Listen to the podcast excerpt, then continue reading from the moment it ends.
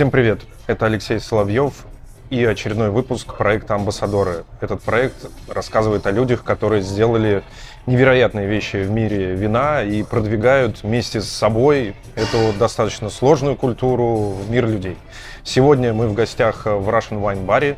А, у меня в гостях Гертруда Кузнецова. Гертруда – это основатель и главное действующее лицо двух проектов «Пить наше» и «Пить наше тур». Привет, Гертруда. Привет.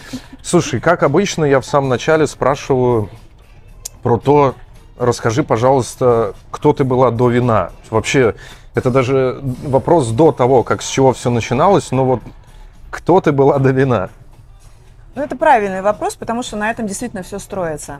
У меня финансовое образование, mm-hmm. и всю основную часть своей карьеры я работала, ну, как сказать, начальником. То есть mm-hmm. я руководила людьми. То есть это было и предправление банка, и старший аудитор, и большую часть э, своей карьеры я провела в роли э, заместителя генерального директора большой строительной компании. И у меня огромный опыт именно работы, увольнения, найма, э, выбора персонала, ну, как бы решения разных вопросов.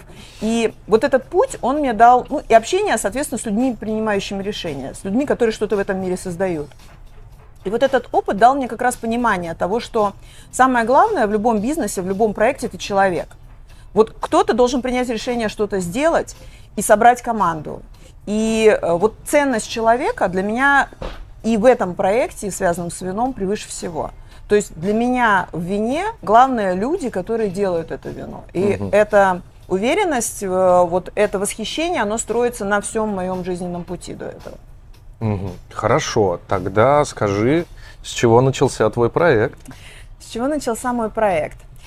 Ну вот, жизнь моя сложилась так, что в каком-то отрезке у меня появилось больше возможностей путешествовать. Я поездила и по Европе, и ну, по остальному миру. Конечно, это были рестораны, конечно, это было вино.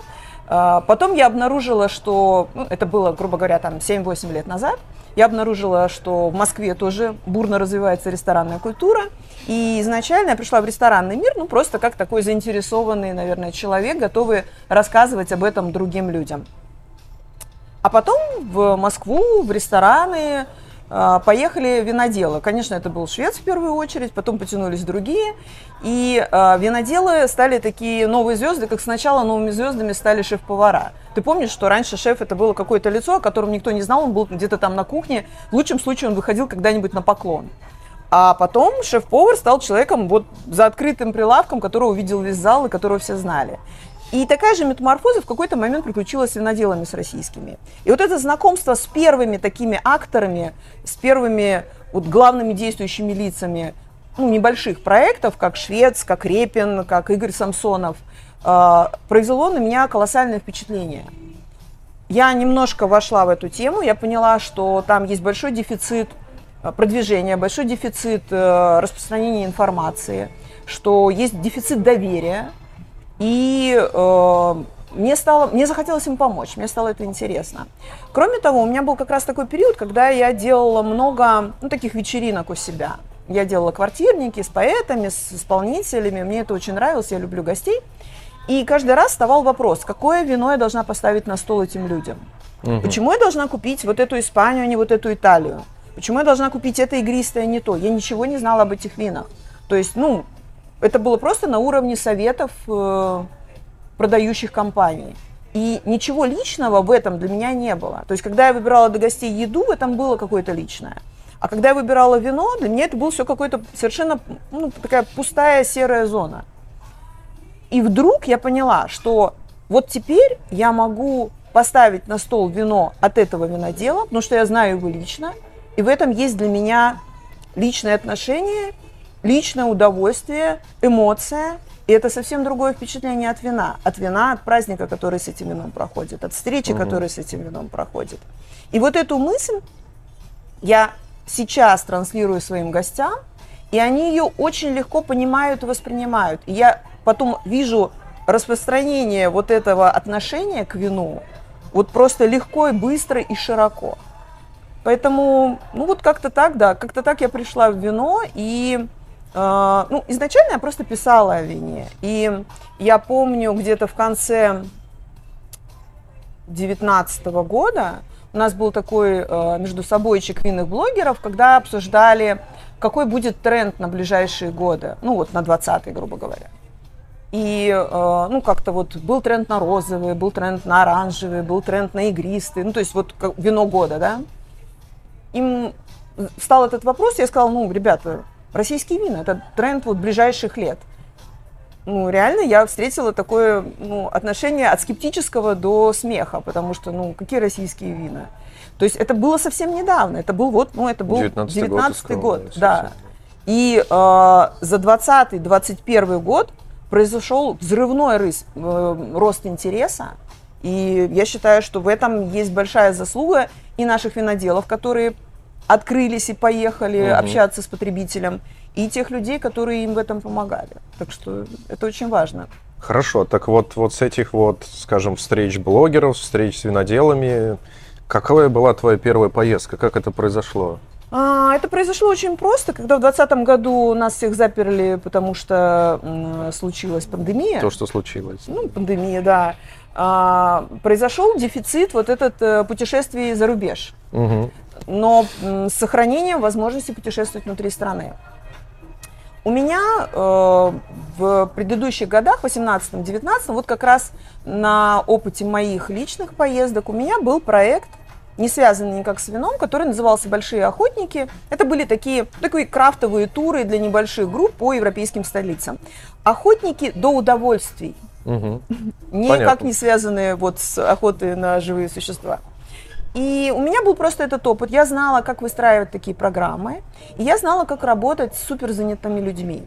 То есть mm. мой контингент это очень узкая прослойка, то есть это не массовый турист, это люди, которые очень заняты, и это люди, непрерывно принимающие решения на своем рабочем месте. И поэтому э, я знала, чего они хотят. Они хотят, во-первых, чтобы было все самое лучшее в очень короткий срок, а во-вторых, чтобы им не нужно было ничего решать. И когда я об этом говорю вот гостю, который еще не знает, во что он ввязывается, он говорит, точно, это то, чего я хотел. То есть они на 4 дня могут отключить мозг полностью. То есть я им говорю, куда мы сейчас едем, куда мы э, собираемся после этого, где мы кушаем, что мы пьем. Это, для них это, зная тот уровень, который я им предложу, для них это очень важно. И вот как раз летом 2020 года состоялся первый тур э, в Краснодарский край – я посмотрела, как это работает, я посмотрела, какое у людей впечатление, как отзываются виноделы.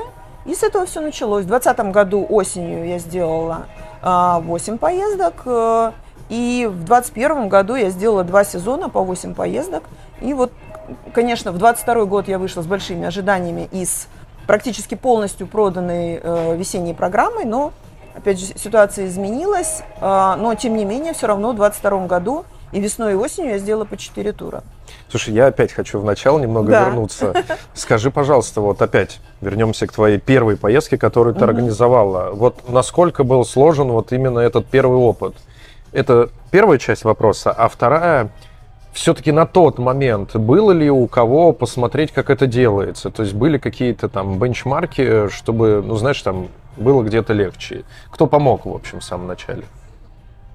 Ну, Наверное, э, я все-таки делала в той концепции, которую э, я для себя определила. Э, да, безусловно, уже работали винные гиды, но мне кажется, что у каждого винного гида, то есть у человека, который работает с маленькой компанией, я не очень люблю слово группа, ну или с маленькой группой, у него свой стиль. И люди, которые с ним путешествуют, они едут путешествовать именно с этим человеком чаще всего. Они уже имеют какие-то рекомендации, или едут второй или третий раз. Поэтому я не могу сказать, что я кого-то как-то копировала. А, мне очень помогло то, что на тот момент я уже была лично знакома практически со всеми нашими ведущими угу. виноделами или винодельнями. Поэтому я просто звонила напрямую или главному виноделу, или собственнику, или главному технологу, писала, говорила, что вот я начинаю такой проект, мне бы хотелось попасть на производство, и мне бы обязательно хотелось встретиться. Почему? А, у проекта «Пить наши тур», это зарегистрированная торговая марка, есть э, логотип, вот значок, который на мне, и э, есть лозунг э, «Душа винодела в каждой бутылке». в моем проекте, в моих путешествиях самое главное это встреча с людьми вина, с людьми, которые это вино делают. Угу. То есть не так важно просто попасть на производство, посмотреть эти банки, попробовать вино. Ну, фактически э, емкости примерно у всех одинаковые, технологический процесс тоже не сильно изменился за последние там несколько столетий, и вино можно и в Москве попробовать. То уникальное, зачем мы едем, это встреча с людьми. Поэтому для меня было очень важно прямые договоренности, и они и остаются самым главным, таким самым а, отличительным а, моментом в моих программах. Хорошо. А, завершая первую часть, скажи, mm-hmm. пожалуйста, самый такой сложный какой-нибудь момент, который тебе прям внутри тура надо было решить, и как ты его решила? Больше всего меня радует э, вот уже на этом достаточно большом отрезке времени и количестве э, случившихся программ, то, что даже на сборных турах, то есть когда люди незнакомые собираются в, в компанию, да, в команду, э, не было ни разу, вот на такой большой выборке, то есть там около 30 программ, не было никаких конфликтов, конфликтов угу. внутри, внутри группы. А, не было никаких историй, я не хочу ехать туда или что-то такое. Вот. И поэтому вот, э, ну, как-то, наверное, все-таки про вино собираются какие-то правильные люди. А, и, наверное, единственный раз, когда была какая-то вот прямо невыносимая э, ситуация, не, ну, как бы, которую я не знала, как, как решить, это когда человек, девушка вдруг сказала, что а она хочет обедать сейчас, а не через час. И вот, находясь внутри большого завода, ну, ну, собственно, никак это нельзя было решить, кроме как убеждая ее, что вот, ну, к сожалению, здесь нельзя никак устроить обед. Вот мы закончим и придем. Вот. А так, ну, абсолютно всегда все идет по плану э, все счастливы и как-то вот даже не могу вспомнить никакой, никакой ситуации сложной. Хорошо, скажи, пожалуйста, переносимся в настоящее, угу. да, вот как обстоят дела с винным туризмом сейчас в России? Ну, мы таким образом переходим от э, как бы моего частного проекта, с которым я вошла в эту тему, в ту ситуацию, в которой мы сейчас все находимся, и как бы на базе этого проекта, на опыте этого проекта я вот в 22 году уже участвовала во многих э, отраслевых форумах, э, мероприятиях, э, в мероприятиях, связанных именно с винным туризмом. И здесь, конечно, очень много вопросов, таких глобальных вопросов, и связанных в том числе с развитием. Э, так же, как мы наблюдаем последние там, 3-4 года такой взрывной э, рост отрасли, также мы последние два года э, наблюдаем, ну, конечно, в связи с э, ситуациями в мире и в стране, мы наблюдаем взрывной рост э, интереса к просто внутреннему туризму и к винному туризму. Угу. И э, винный туризм э, как бы внезапно для людей появился как некоторое направление внутреннего туризма, и он привлекает очень много внимания, и будущее у него большое. По очень разным причинам, ну и в том числе потому, что много людей любят вино, и как раз винный туризм нацелен на то, чтобы еще больше людей полюбило вино, развить интерес к этому продукту. Но тут очень важно понимать, что винный туризм, энотуризм – это абсолютно уникальная отрасль внутри э, туристической отрасли. Э, мы понимаем, что есть много разных направлений туристических, да, там, допустим, городской туризм. Мы понимаем, зачем люди едут. Люди едут конкретно ходить по музеям, там, смотреть памятники культуры, ходить в оперу, по магазинам, э, по ресторанам. То есть это достаточно такая ну, замкнутая ситуация. Или там экстремальный туризм, или горный туризм.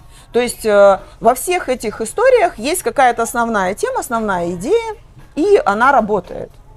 А, винный туризм – это очень многогранный проект, процесс, не знаю, концепция, потому что в него укладываются и промышленный туризм для тех людей, которые, которые интересуются производствами, как они работают. И при этом это очень интересное, наверное, самое красивое направление промышленного туризма, потому что когда вы едете смотреть просто там, не знаю, а, столепрократное какое-нибудь производство, ну, ну, посмотрели вы, попробовать вы ничего не можете, да? А тут ты посмотрел процесс и тут же попробовал, еще и на стадии внутри процесса попробовал из емкости. С другой стороны, это э, туризм гурманов, да, то есть это эногастрономия чаще всего. То есть когда мы пробуем вина, вместе их производства в сочетании с едой. Но, наверное, вот самая важная э, часть винного туризма – это, знаете, э, мы как-то выгружались из автобуса с гостями, и э, ну, как бы принимающая винодельня нас так в шутку спросила, с какой целью приехали. А, а гости мои тоже уже вот э, погруженные в эту идею говорят, антропологическая экспедиция. Мы действительно ездим смотреть людей. Разные типы, люди разные в разных регионах, люди вина разные в разных регионах, люди вина разные на разных э, по масштабу производствах. То есть человек вина в каждом проекте совершенно другой. И тут очень важно понимать, что э, Винный туризм – это, наверное, единственное такое направление в туристическом бизнесе, в, туристическом сфере, в туристической сфере, которое оказывает очень э, большое психологическое воздействие на гостя. Э, это такая, я сейчас вот говорю о том, что вот в этом году я занималась реморализацией населения. Почему? Когда мы ездим, э, смотрим э, ну, природные красоты, это, конечно, внушает гордость за страну. Я сейчас про внутренний туризм. Но что мы сделали для того, чтобы наша природа была такой красивой? Ну, только не испортили ничего. Когда мы занимаемся историческим туризмом, то есть, допустим, смотрим какие-то памятники истории, старины, опять у нас возникает гордость за нашу страну, но она относится к предкам. Мы ничего не сделали для этого, опять же, только сохранили. А когда мы едем на винодельню, знакомимся с людьми, которые сейчас меняют реальность, которые сейчас делают то, чего не делали до них, это в нас поселяет гордость за происходящее сейчас, за нашего соотечественника. То есть это огромный туризм э, национальной гордости. Это очень важное направление. Я вообще считаю, что государство должно поддерживать винный туризм только за это. Ты это как раз и столько слов сказала, и мой следующий вопрос прям это выцепило насчет форумов, то, что э, явно присутствуют представители власти на угу. этих форумах. Скажи, пожалуйста, вот как за последние, может быть, 2-3 года вот ты видишь изменения в плане государства, чем оно помогает винному туризму и если ты знаешь, что можно уже приоткрыть, да, что оно планирует в будущем? Ну, государство вообще развернулось к отрасли, как говорится, передом. Это очень радует. Ну и заметила, да, что есть винный туризм, что его надо поощрять и э, как-то, ну, хотя бы у нас, мне кажется, все отношения с государством, э, такие улучшения отношений с государством у нас всегда начинается с прекрасной стадии «не мешайте» позвольте нам делать. Даже, даже, может быть, не надо сейчас помогать, просто разрешите.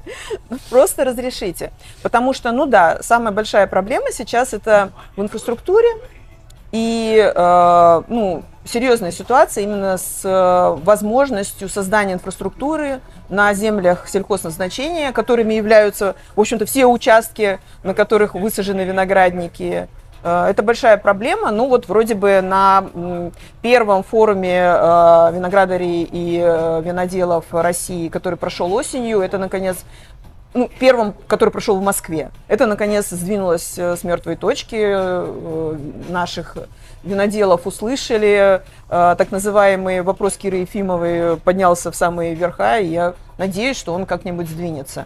Потому что я как раз, да, я как раз осенью тоже 22 года, в октябре, то есть ну, там, за месяц до этого форума, делала презентацию, меня попросили а, сделать презентацию о э, том, как сейчас наши виноделы выходят из вот этой ситуации ограничений. Я делала презентацию под названием э, «Что можно, когда ничего нельзя?».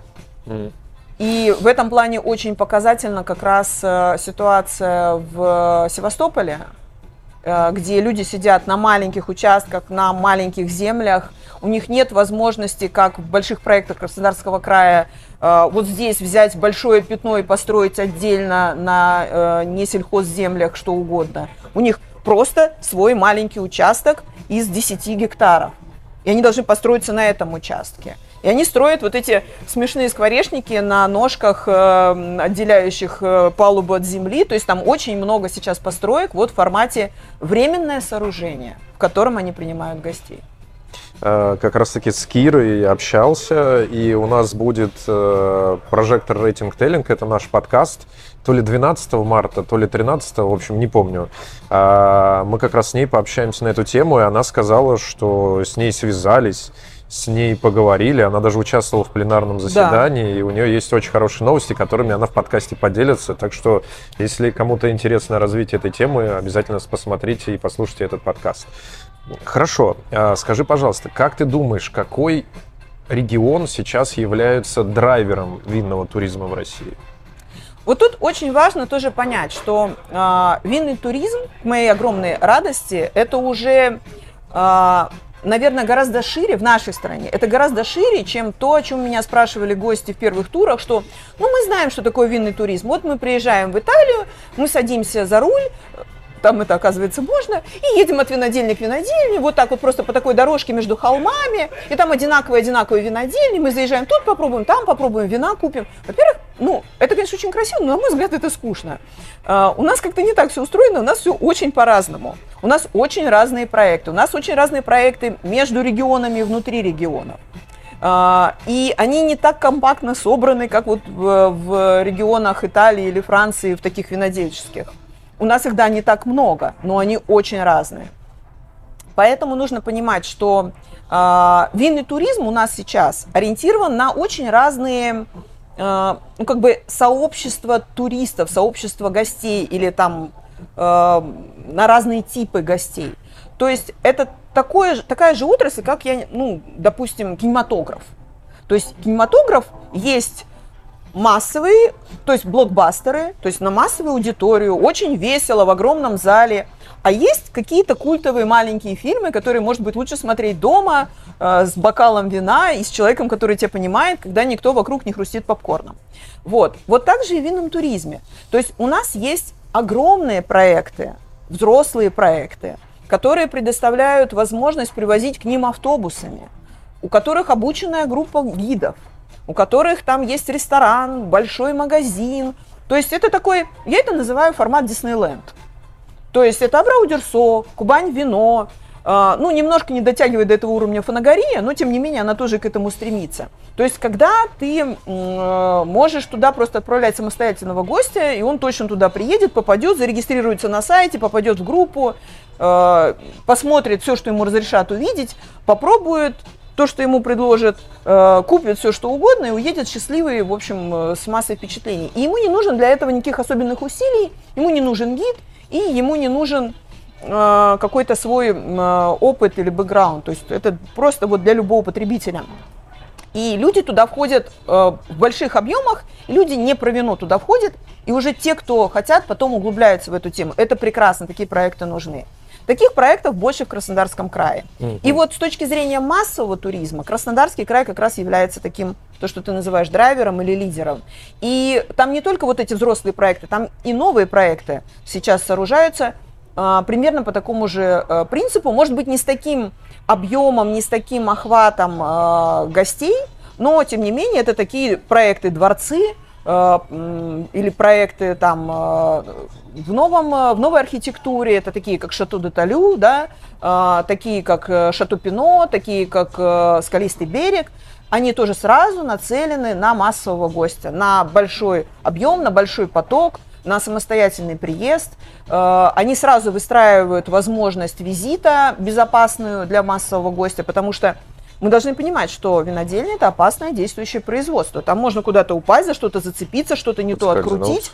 Да, и, в принципе, а люди едут на отдых, в том числе и с детьми. Некоторые винодельни предоставляют возможность для определенного возраста э, детей визит вместе с родителями, это нормально. Поэтому с точки зрения массового туриста, э, наверное, драйвером является вот регион как раз Краснодарский край.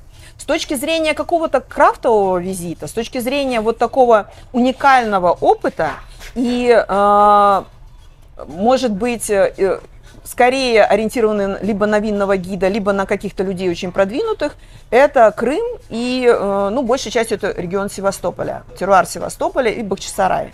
Там как раз очень много маленьких проектов, микропроектов, куда можно приехать, поговорить с главным виноделом, увидеть изнутри маленькое производство, И вот как раз для этого региона, для этого теруара очень важна сейчас возможность строительства собственных маленьких отелей, э, на несколько номеров, маленьких ресторанов, там на 10 посадочных мест, э, на, ну, на 10 столиков.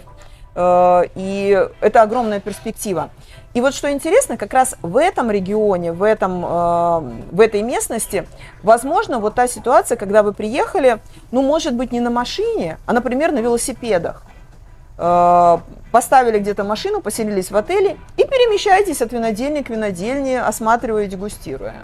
Поэтому вот для такого крафтового, такого очень лампового такого варианта туризма винного Скорее это Севастополь. Для масштабного, такого впечатляющего, это Краснодарский край. У нас как раз-таки ровно середина э, этого проекта, и я сейчас буду спрашивать тебя про монетизацию. Вообще это стоит этим заниматься? Это все для того, что э, чтобы будущие ребята, кто делали какие-то, возможно, похожие проекты, какие-то проекты рядом с этим проектом, чтобы они могли вдохновиться не только идеей, но и чтобы они понимали, что на это можно заработать. Скажи, пожалуйста, это вообще приносит деньги? Это, на это вообще можно заработать? Ну, к моему удивлению, потому что изначально, э, когда я занялась э, турами в 2020 году, э, ну, наверное, это был просто такой новый experience, и какая-то история э, для любимых людей, потому что мне хотелось и виноделам чем-то помочь, э, тогда был еще дефицит информации большой, это сейчас вот там миллион блогов про российские вина образовалось и так далее.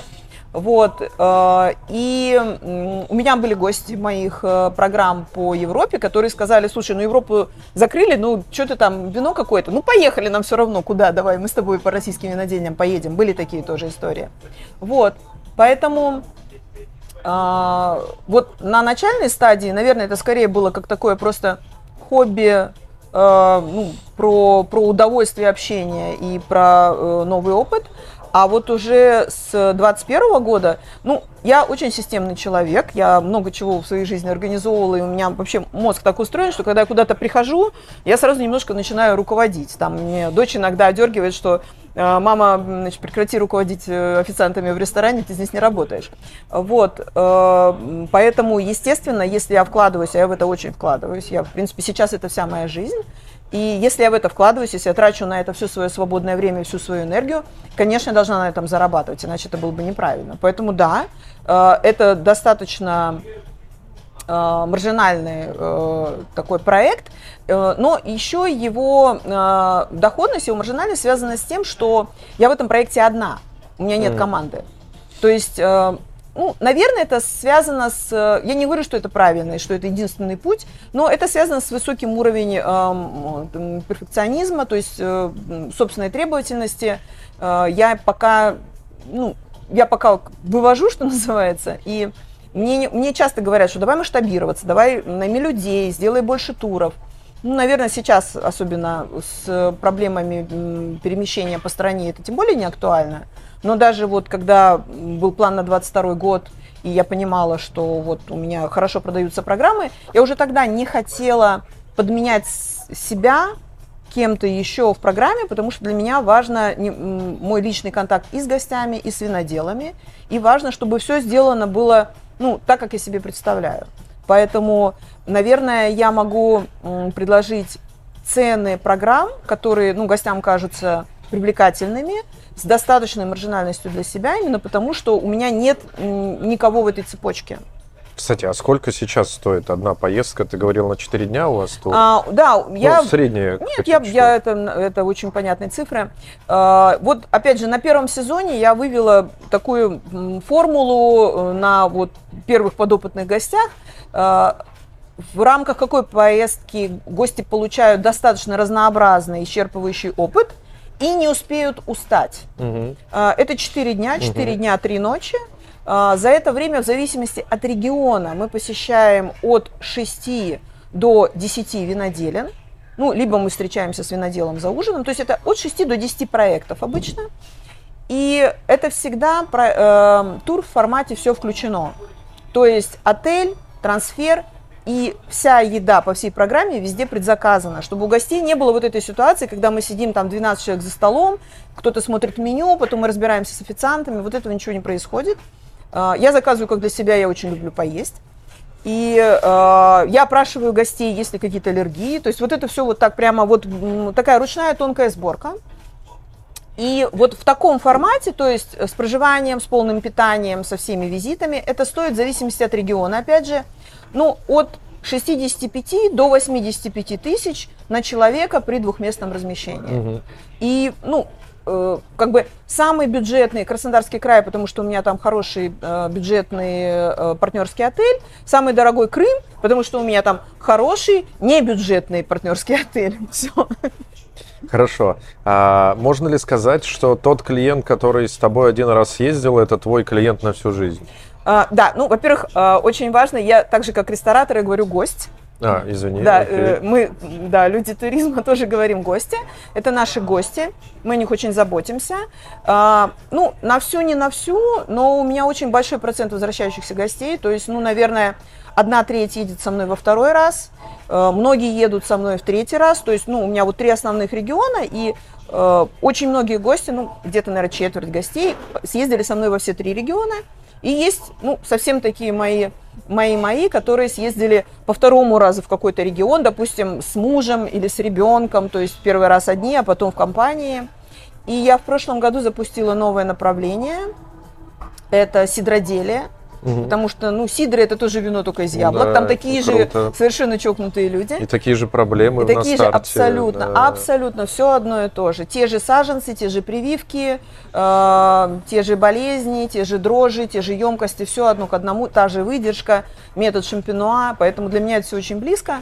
И люди с удовольствием поехали. Поэтому у меня в прошлом году э, открылось четвертое направление, и люди сразу поехали, мои же старенькие, со своими друзьями, это поехали интересно. вперед. А, скажи, пожалуйста, можно ли сказать, что вот, скажем, в вашем направлении винного туризма сейчас ну, нет особой конкуренции? Или она есть? У нас нет конкуренции между гидами, конечно, потому что ну, сколько мы вывозим, сколько мы можем отвести вот так вручную э, за сезон, но это очень мало людей. У нас другая проблема, у нас так же, как у виноделин, дефицит э, возможности информирования ну, как мы тоже относимся, подпадаем под ограничение рекламы алкоголя. Поэтому в основном все продажи это сарафанное радио, это какие-то мероприятия, это вот такие подкасты.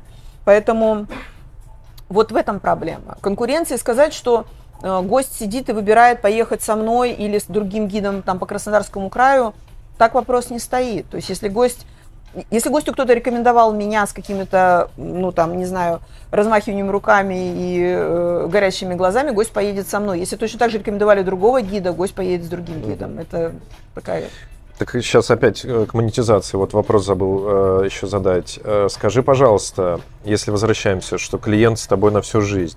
То есть правильно я понимаю, что винным туризмом не заканчивается, ты для них еще можешь являться гидом в плане того, что они могут позвонить и сказать там, подскажи, какое вино хорошее. Да, да. Э, даже не заканчивается, не только со мной не заканчивается. Для каждой поездки я создаю чат в WhatsApp в котором, ну, я даю всю информацию до, я собираю информацию от них, э, как они прилетают, э, что они не любят кушать, вот это все.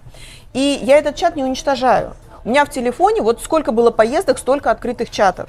И люди из них тоже не выходят. Ну, кто хочет, выходит. Но они не только общаются со мной, в любой момент могут мне написать или позвонить, они друг с другом общаются. Я потом в этих чатах наблюдаю, что они куда-то ходят вместе, они пьют вместе, они, смотрю, куда-то поехали вместе на мои деньги с другим гидом, ну, в Узбекистан. Я им говорю, куда это вы поехали? На мои деньги вы еще не везде со мной съездили. Ну, это шутка, конечно. Вот, поэтому, да, у нас продолжается общение, и я всегда им предлагаю, э, ну, какие-то, возможно, э, специальные условия для участия в отраслевых мероприятиях, которые проходят, то есть какие-то форумы, какие-то там дни вин или сидра того же. И э, в прошлом году, наверное, я больше стала делать э, мероприятий в Москве. Э, ну, в связи с ограничениями по возможности путешествий. Люди все равно хотят что-то пробовать новое, люди хотят встречаться.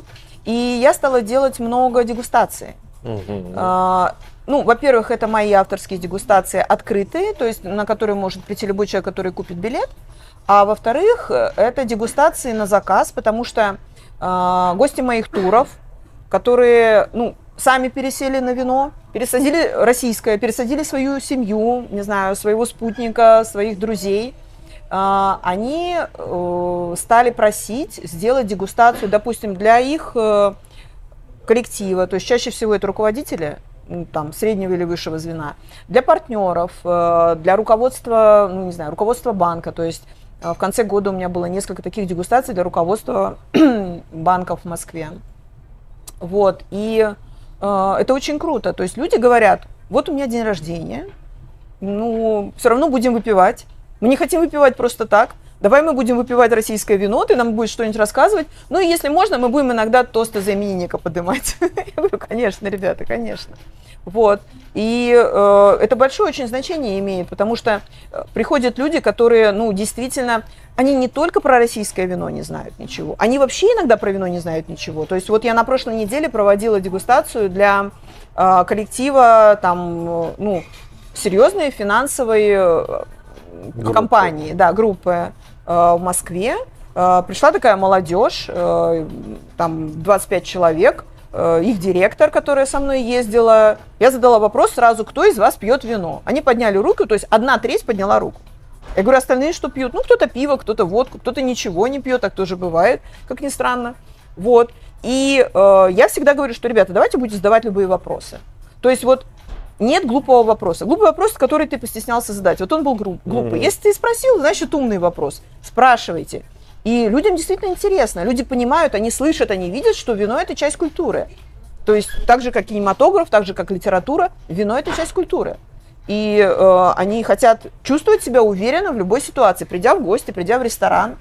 А я могу им дать, э, ну, как бы весь пласт информации о технологии, о культуре, там, какие-то лайфхаки по э, ну, домашнему э, винопитию. И ну, мне это очень нравится. Так, раз начали уже говорить о будущем, скажи, пожалуйста, вот ты сказала, что у тебя есть направление по сидорам. Не думаешь ли ты выезжать и в другие страны в том числе?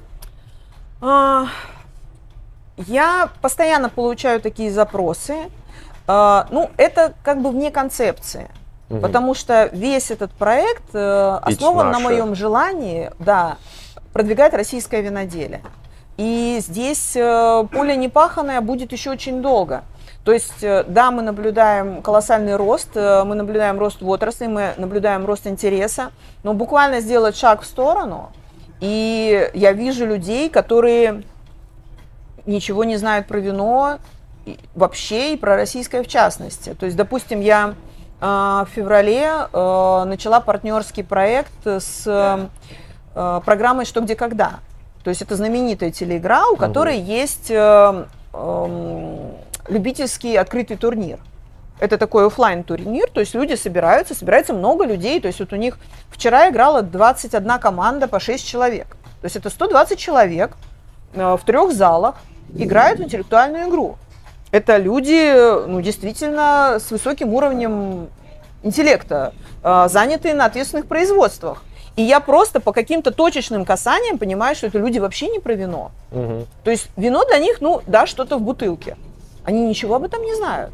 И про российское вино они тоже очень мало знают. Ну, то есть я не могу сказать, что я провела какое-то глобальное исследование как бы всех э, играющих, но просто по реакции я понимаю, что э, вино не входит в сферу их э, первостепенных интересов. А это больно, это обидно, надо это исправлять. Это твои клиенты. Да, это клиенты наших виноделий, это наши покупатели. А, иногда, когда говорят о том, что ну, когда мне говорят об ограничении рекламы алкоголя, о том, что вот правильно, что нельзя там описать вине, еще что-то, э, да вся моя деятельность – это антиалкогольная кампания. Потому что я пытаюсь отнять людей у водочников – при всем моем уважении к любому производству. Или у пивников. Ну, или у пивников. Да. Сейчас пиво больше потребляют. Ну да, вот я видела статистику за э, продажи первого месяца, вот января 23 года. Э, да, вино подросло, но водка подросла больше. Но ты знаешь, э, я тут, в общем, как бы издали так зайти и, и, и без палева. Mm-hmm. То, что общался с различными людьми, вот. И э, помимо этого всего есть еще и запрещенные средства, которые тоже, с которыми мы тоже конкурируем. Конечно. Потому что, ты знаешь, один из вот этих ребят, а это умные ребята, он просто мне взял и рассчитал, говорит, ну смотри, чтобы мне прийти к той степени, которой я бы хотел, я должен выпить вот столько. В деньгах это вот такое число. Я могу добиться это там пивом, алкоголем или скажем... Альтернативными да, способами. И он сейчас сказал, что почему в каких-то вещах это может быть просто э, как-то более популярным, потому что это дешевле. К сожалению, я просто рассказываю вот как один из э, примеров. Я понимаю, но дело в том, что тут, тут мне даже нечего ответить, потому что если человек рассматривает вино как способ изменения сознания, то, ну, э, это не, как бы это не мой клиент, это клиент э, нарколога. Вот, э, потому что э, для меня вино это продукт питания, угу. это продукт сельхозпроизводства, это продукт питания, это продукт культуры, это продукт ежедневного потребления. Почему мы говорим, что Россия не страна вина? Почему такое мнение, ну как бы не то чтобы бытует, а имеет право на существование? Не потому, что у нас мало виноградников, у нас их больше, чем в Новой Зеландии или там в Австрии. Не потому, что мы мало производим. Мы много производим, мы производим половину того, что потребляем, больше половины. Но потому что у нас э, в сознании, э, в массовом сознании, вино это э, просто какая-то недоводка. А вино это совсем другое. Это не способ уйти от реальности, это способ украсить свою реальность. И я пью вино каждый день. То есть это часть моей жизни, моей повседневности. И, э, ну, как бы, э, как бы неумеренное употребление чего угодно вредит вашему здоровью. Поэтому всему нужна мера, но угу. это нормальная э, форма существования как раз винных стран. Испании, Италии, Франции. Кстати, а если я тебя спрашивал про ситуацию, которую ты решала в своих э, первых турах, сложная, была mm-hmm. ли какая-то мега комичная ситуация в каком-то из туров, mm-hmm. которая запомнилась? Ну, вот опять же, с точки зрения э, потребления и с точки зрения, как люди к этому относятся, может, не то чтобы это было очень комично, но меня поразило то, что когда мы э, собираемся в туру, я людям высылаю программу, они говорят, это мы столько будем пить, а как же мы это все выдержим, а как же мы... А потом, значит, я выхожу на завтрак, а у них уже стоит бутылка игристого на столе, просто на завтраке. И все здоровы и счастливы. А, допустим, другая группа, которая ездила, причем это как бы не то, что это была одна собранная компания, другая собранная компания. Это были люди, случайно встретившиеся в туре. Так вот, одни на завтрак пили игристое, а другие на завтрак рассказывали мне, что они встали в 7 утра, а, побегали по набережной, сделали йогу и пришли на завтрак. Вот как, как это у них происходит, я понять не могу. Кстати, можешь назвать э, топ, ну ты сказала, что ты любишь покушать, э, топ гастрономического сочетания, которое ты нашла в этих поездках? Ну, это какой-то такой вопрос, э, чтобы вот именно в поездках. Ну, наверное, э, для меня было откровением, вот именно с точки зрения гастрономии, э, это в Шато Пино улитки. Mm. Потому что, ну, я уже говорила, что я много путешествовала, и в том числе по Европе, и э, был, ну, до пандемийные годы я в Париж в течение года ездила, ну, там, 4-5 раз я была в Париже за год. А, ну, как бы в связи с проектом и просто потому, что я люблю этот город. И неоднократно я пыталась там пробовать улитки, мне никогда не нравились. И поэтому, когда я первый раз приехала в Шато Пино, мне стали предлагать, я согласилась из вежливости. Ну, просто люди сами вырастили, надо попробовать. И теперь Шато Пино – это единственное место на земле, э, Шато Пино ресторан, где я ем улиток, потому что, ну, действительно это влияет. Когда вот они со своего куста вот тут же в нескольких там сотнях метров – и э, гости, когда приезжают туда, вот это сочетание улитки от Шато Пино фермы с пиногри от э, Шато Пино э, винодельни, это, конечно, какая-то просто волшебство. Магия. Хорошо, скажи, пожалуйста, можно ли что-то отрекламировать, можно ли что-то важное сказать из того, что я забыл? Mm, ну, Ну, я у тебя на сайте видел, у тебя все уже структурировано. А, в ты общем, имеешь в виду э, по Все поездкам? расписано. Да, э, на сайте выложена программа на э, начинающуюся весну, буквально послезавтра, которая начинается. Э, Конечно, у нас сейчас горизонт планирования такой короткий, поэтому если раньше я там месяца за три до начала сезона уже публиковала программу, сейчас это так немножко впритык делается, но тем не менее я надеюсь, что люди соберутся и мы поедем. И я начинаю как раз в этом году с поездки в Питер. Э, Там программа называется «В Питере Сидор». И для меня как раз вот чем чудесно для меня вот этот феномен сидроделия Ленинградской области, это то, что там тоже есть все, все типы проектов, как я люблю, чтобы у меня в каждом туре гости увидели все типы проектов, все стадии жизни проекта в отрасли. То есть э, мы там посещаем новорожденный проект, в котором еще ничего нет. Это новорожденный сад. То есть это просто поле, из которого торчат вот такие прутики яблонь. И э, в середине этого всего стоит человек с горящими глазами, который говорит, «Э, у меня была идея купить что-то в Испании, потом я подумал, да ну, и я купил вот это поле, и он высаживает сейчас самый крупный промышленный яблоневый сад для сидра. Ну, мне кажется, в стране, не то что в Ленинградской области. То есть это просто человек с нуля. э, купил саженцы, вот это все сделал. У него есть проект сидродельни, у него есть проект сразу э, туристического кластера вокруг этой сидродельни. Это очень круто. И я, когда туда привезла гостей, первый тур у меня был в ноябре прошлого года. Ну, понимаешь, что такое ноябрь в Ленинградской области? Это ты стоишь в облаке пролетающего через тебя дождя. Вот такое вот. Вот. И тем не менее люди поехали, получили огромное удовольствие. И вот с этого поля мы там стояли, э, то есть грязь, мы стояли, на обувь надели по две пары этих э, Бахил. бахил, да, чтобы просто хоть не убить автобус, которым нам возвращаться. Люди не хотели уходить. Мы полтора часа стояли просто на ногах и слушали человека, вокруг которого просто вот эти прутики, там ничего нет, там нечего попробовать, там нет производства, потому что там есть правильный человек. И вот начиная от этого, через несколько работающих сидроделин разного масштаба и заканчивая пивоваренным заводом в Выборге, которому там 200 лет, и который тоже с нуля поднимает другой человек с горящими глазами, потому что там разруха, он его вытаскивает из этой разрухи и тоже сделает красоту. Вот. Поэтому вот первая поездка будет э, по сидроделию Ленинградской области, а дальше, ну все, Краснодарский край, Ростов. И в каждой поездке я стараюсь дать вот такой срез. То есть в каждом регионе мы обязательно смотрим большой завод и смотрим маленькие, э, средние гаражи, то есть совершенно крафтовые истории. И если есть возможность, я показываю какую-то еще не родившуюся историю. Вот Кира, о которой ты упомянул, я первая Кире повезла. Я ее убедила, что это надо показывать. У нее тоже было просто новорожденный виноградник. Она мне говорила, что я буду показывать людям? У меня ничего нет. Я говорю, тебя будем показывать. Просто тебя. Не надо ничего наливать. Не надо ничего строить. Люди хотят увидеть человека и потом говорить, вот это вино, которое мы сейчас пьем, которое все медалями увешано. Я видела виноградник, когда его только посадила. Я видела эту девочку, которая это вино придумала. Придумала, что оно появится у тебя на столе через много лет. Это очень круто.